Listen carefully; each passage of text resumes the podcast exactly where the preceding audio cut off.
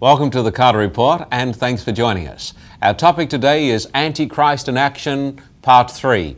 Around the world, millions of people on every continent are turning to the Bible prophecies and discovering truth. And as they discover truth, they are finding life and power and peace of mind. Welcome today, Antichrist in Action, Part 3. Voices. Voices. Voices from civilizations long silent are crying out. What is the meaning of these strange symbols of divine prophecies? John Carter explains these mysteries as he takes the living word to audiences around the world. Join John Carter in this international ministry as he presents amazing truths from the astounding world of the prophets in the Carter Report. Now, friend, before you read this text, listen to this. In Bible prophecy, while a beast represents a kingdom, the woman represents the church. Is this familiar to you, folk? Folk, every church once understood it. It is still believed, the Roman Catholics believe that in prophecy a woman is the church. The Jews teach that in Bible prophecy a woman represents the church. The Protestants teach that in Bible prophecy a woman represents the church. The Bible teaches it. So now we're going to see what it says about this power. Revelation 17, verse 3. Then the angel carried me away in the spirit into a desert. There I saw a woman, or the church sitting on a scarlet beast that was covered with blasphemous names and had seven heads and ten horns. The woman was dressed in purple and scarlet and was glittering with gold, precious stones, and pearls. This is talking about the great counterfeit. It's the church. This chapter describes a counterfeit church. We come down a little further. Come down a little further because it gets a little amazing. Verse 9, it says, This calls for a mind with wisdom. The seven heads, the seven heads, the seven heads are seven, what does it say? Seven what? Hills seven hills on which this woman sits. Here is a church that is seated on seven hills. Now, I'm talking to a group of people that I believe think and are not motivated by prejudice or bigotry. Before we read this next verse, I want the answer. Then I'm going to give you the verse. Back in the days of Jesus, back in the days of the apostles, what city reigned over the earth? Say it loud. What city reigned over the earth? It was the city of the Caesars. It was, what is the city of the seven hills? It is Rome. Everybody knows that. The city of the seven hills is Rome. It is the city that reigned over the kings of the earth in the days of Jesus, right? Now come to verse 18. Verse 18. And here it identifies it with the very finger of the Almighty God. Verse 18. Read it out loud, real loud. The woman you saw is the great city that rules over the kings of the earth. What woman is that? The woman is the church. And what is the city? The Bible tells me, as plain as plain can be, that this great system is found in a city, the city of seven hills. The Bible says that I didn't make this up. I never wrote the Bible. And it tells me it is the city that reigned in the days of Jesus over the kings of the earth. It is, as you said, Rome. Now listen. Look at this. The Antichrist is a power that is a counterfeit. It is not a power that is opposed to Almighty God. It is a counterfeit. The Bible says it is in the church. Now you may say, I don't want to believe it. You've got to believe it. It is the truth. It is the truth. It is the truth. And you can say, I don't want to see it. Well, you can be blind, but nevertheless, it is the truth. I can come into here tonight and I can be so blind that I can feel this. Listen, I can feel this and I can say, it is a table. It is a table. It's not a table, and I can feel it's a table until the cows come home, but it is still a lectern. It is a desk. And the truth is the truth, whether I believe it or not. And truth operates independently to me and to you. All right, the Antichrist is in the church. He is a European king who arose on the ruins of the Roman Empire. He came up after 476. He overthrew three kings, and history tells me the Heruli, the Vandals, and the Ostrogoths. And the Bible says he is different because he is religious. He is more imposing because of his power. He ruled for 1260 years all of Europe all of Europe in the Dark Ages. He sits in the city of Rome. Now, listen. Preachers come to me and they say, they don't preach these things in the churches. I've had preachers say to me, We don't preach this in the church. We don't preach this in the church. We don't preach this in the church because we're afraid to preach this in the church. We're going to keep on preaching it because it is the truth. Now, listen. I'm going to tell you how it happened. And I've got the strongest material yet to give you. Listen, I don't know how long God is going to spare me to preach these things, but Beverly, my wife, and I have made a vow that while God gives us strength, we're going to keep on preaching these things, so help us God. Now, I want to get over here to a, another piece of the blackboard, and I'm sorry that I'm in the way of this television camera, but that's okay. You just keep doing your business, and I'll keep doing mine. Okay. Now, that line represents the truth. You can all see that, can't you? That line represents the truth of God. The Bible says that Jesus founded a church. Jesus said, I'm going to make a church, and the gates of hell will not prevail against it. You can't get rid of God's church. God has always had a church, and God has always had a people. Now, Jesus founded a church. But the Bible says in Second Thessalonians chapter 2, there would come a falling away from the truth. That is called the great apostasy. The Bible says, I read it to you. There would come a falling away from the truth that would be in the church, and the man of sin would be revealed. And I'm going to tell you what happened. The church started off preaching the truth of the Bible and preaching the gospel and preaching the commandments. But as the years went by, pagan teachings came into the church.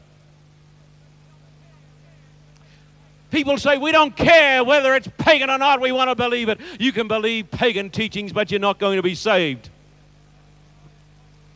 We are saved by following Jesus and by believing the truth. Now, listen, folk. Pagan teachings came into the church. And I'm going to talk about some of them tomorrow night, and I'm going to show you pictures of them, so help me God. You're going to see it. I'm going to put them up on the screen. Now, there was a falling away from the truth. And by the time you get through to about the third century, there came a man by the name of Constantine. And Constantine was a pagan emperor. But apparently he was converted. After he was converted, he killed his mother. Wasn't much of a conversion, particularly for his mother.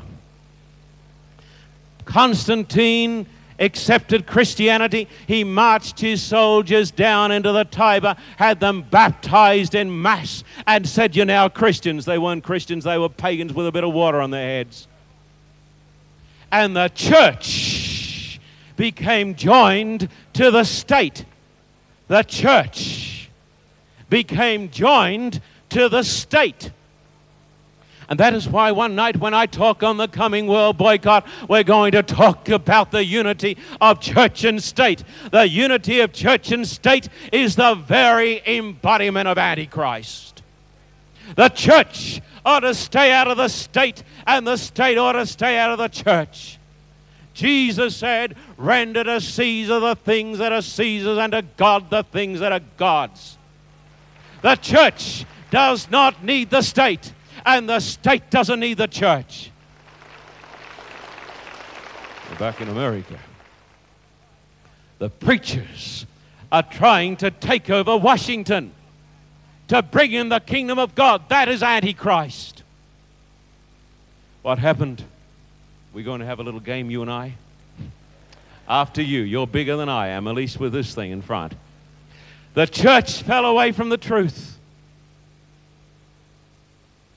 The church that claimed to be the light of the world plunged the world into midnight. There were three European powers the Heruli, the Vandals, and the Ostrogoths, and the church emanating from Rome crushed them. People come to me and they say, We don't know any of these things. Once upon a time, these things were taught in the schools, they're not taught anymore. Once upon a time, they were taught in the churches, they're not taught anymore. That's how the devil would have it.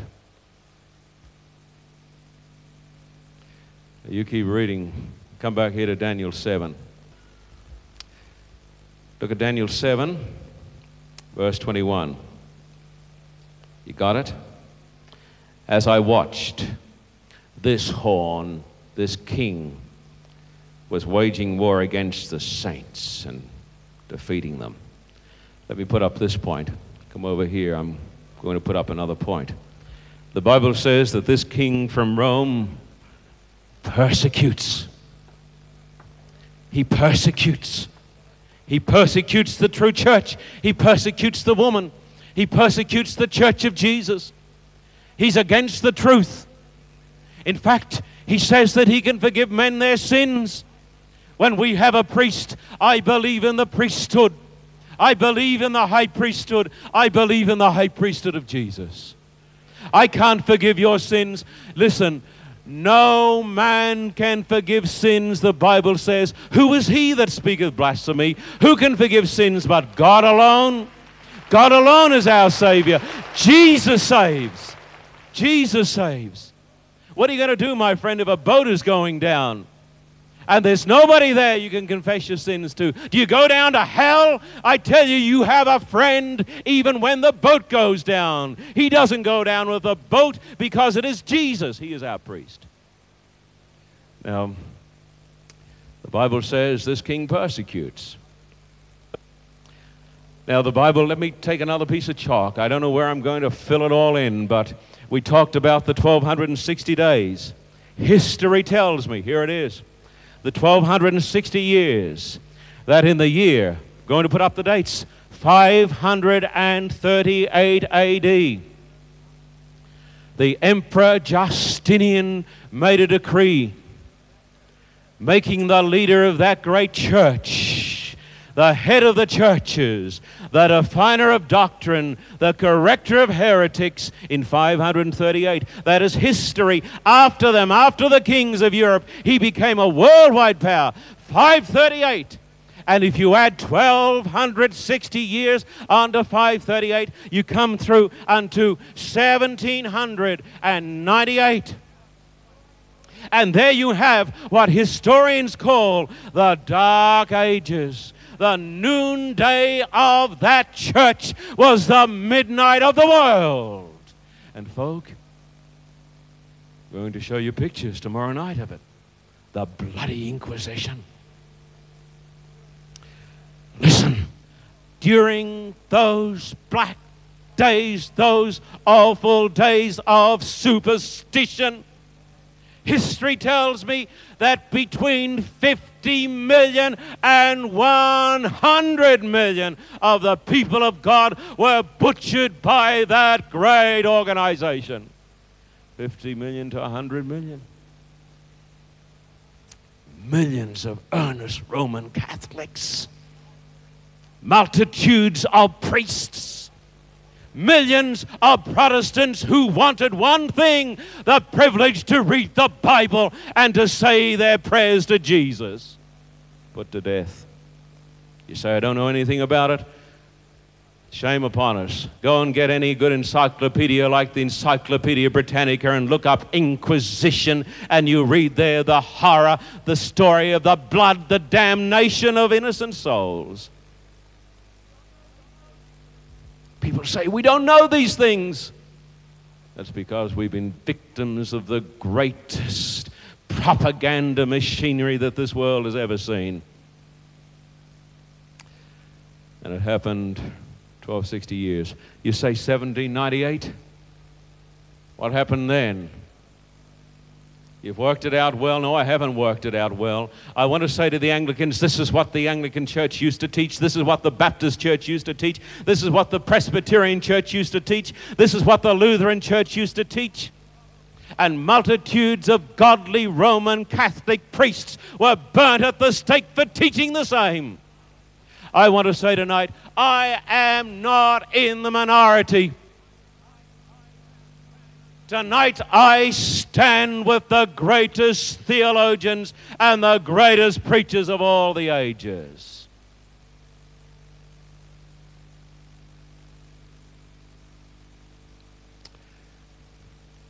What happened in 1798? Come to Revelation 13 3. Revelation 13 and verse 3. Here it calls this power the beast. That's not an insulting term, it is simply saying this kingdom. Revelation 13, verse 3. One of the heads of the beast of this kingdom, one of the leaders, seemed to have had a fatal wound but the fatal wound had been healed. The whole world was astonished and followed the beast. Now, listen. The Bible said 2,000 years ago that this great church system that was born in Rome would rule for 1260 years, the Dark Ages. Started ruling in 538. Then he persecuted did you know if you go back in Europe 200 years ago, you couldn't have a meeting like this? You'd be burned for having a Bible? Then you come through to 1798.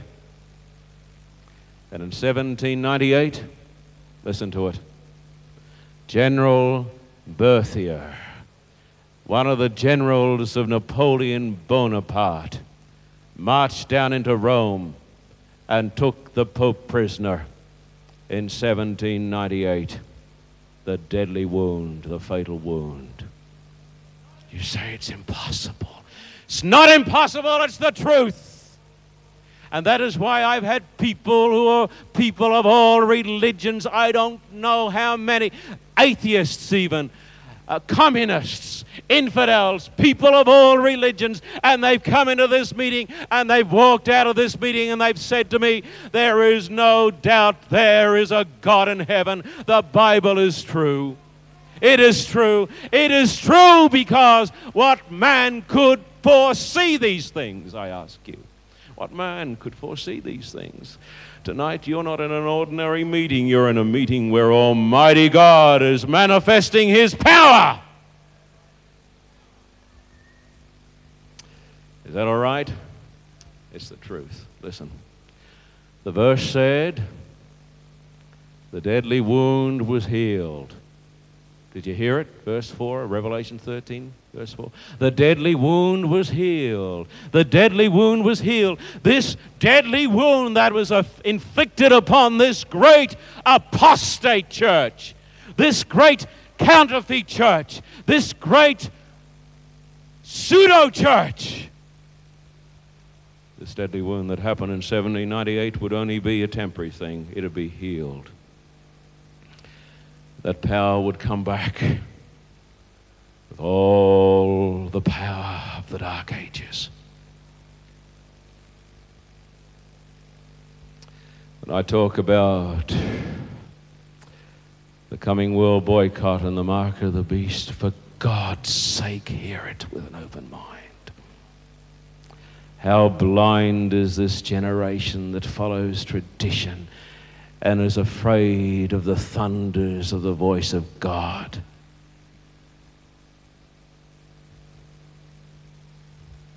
I believe on the evidence of Holy Scripture that the greatest crisis in the history of humanity is awaiting God's people.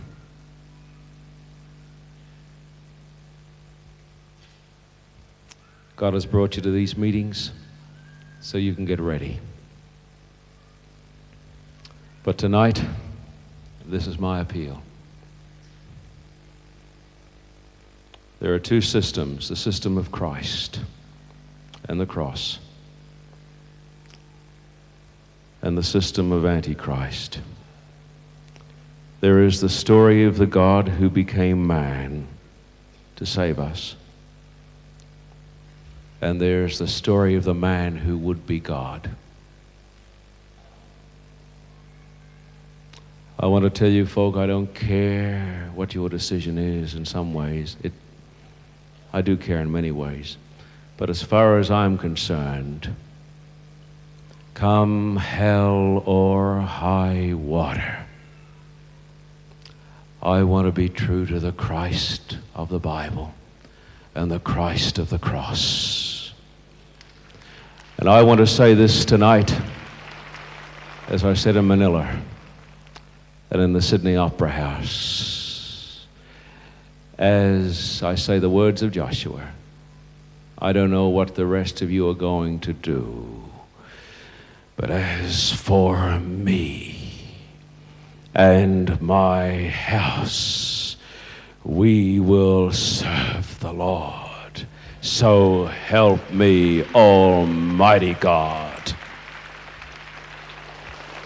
How many of you feel the same?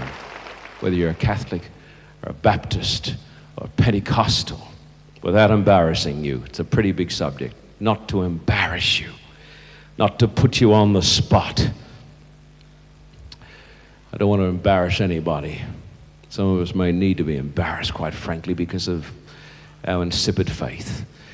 But how many tonight, whether we are Roman Catholics or priests or Marxists, and there are plenty of Christians among them, God bless them, whether we are black or white or brown, whether we are Protestants or Catholics or Jews or Arabs, how many tonight will say, I will stand for the Christ of Calvary and I'll stand to my feet for Jesus? Will you stand to your feet for Jesus? Will you stand up tonight for Jesus? Will you say, I'm going to stand up for Christ? The day is going to come when it's going to be very hard to stand for Jesus. I say to you tonight, give us courage to make a stand for the Christ of the Bible and take a stand against the antichrist religion that is so clearly outlined. And I want to appeal to you tonight if you've got to walk for tomorrow night when I tell you how Antichrist has deceived humanity, when I show you the pictures of the Inquisition. They're the most difficult pictures I've got to show. And on occasions, I've had my life threatened not to show these pictures. But I want to tell you folks something. I am immortal till my work is finished. And so are you. No man can touch me until God lets him. And when God lets him, the Lord is going to take me home to glory anyhow. And so come tomorrow night, the meeting that is going to change your life. I want you to bow your heads. Oh, my Father, what a meeting this has been. God has spoken to us tonight in His prophetic word. We haven't worked this out, God. This hasn't been some shrewd religious manipulation. But this has been the voice of God talking to us. And the Word of God makes it plain. And oh God, tonight, as a great audience of thousands, we have stood to our feet as to a man. And we're standing tonight for Jesus. And we want Jesus to come into our hearts. As a man came to me the other night and he said, We should have an altar call because I want to give my life to Jesus. You don't have to have an altar call, you can do it now. And say tonight, Lord, King of my life, I crown thee now Thine shall the glory be. Lest I forget thy thorn pierced brow, lead me to Calvary. And so, God, take our lives tonight. We're standing for Jesus. Bless this great audience and save us at last in the kingdom, please, for Jesus' sake. Amen. Many people have said to me, These are the most amazing truths I have ever heard. And other people have said to me, Even though this is the truth, it seems to hurt a little. They say, We've never heard things like these, and these great truths are tearing us up inside. I want to tell you folks something today. God only wounds us that He might heal us. Jesus loves you, and Jesus loves me. And Jesus wants us to be in His kingdom. And Jesus wants to save us from religious deception. And that's why Jesus said, You will know the truth, and the truth will make you free. The most important thing that you and I can do today is to come to Jesus and to give Him our lives and to follow the truth and to read the Bible and to go to church and to keep his commandments. And I'm asking you today to make those decisions and to make them right now.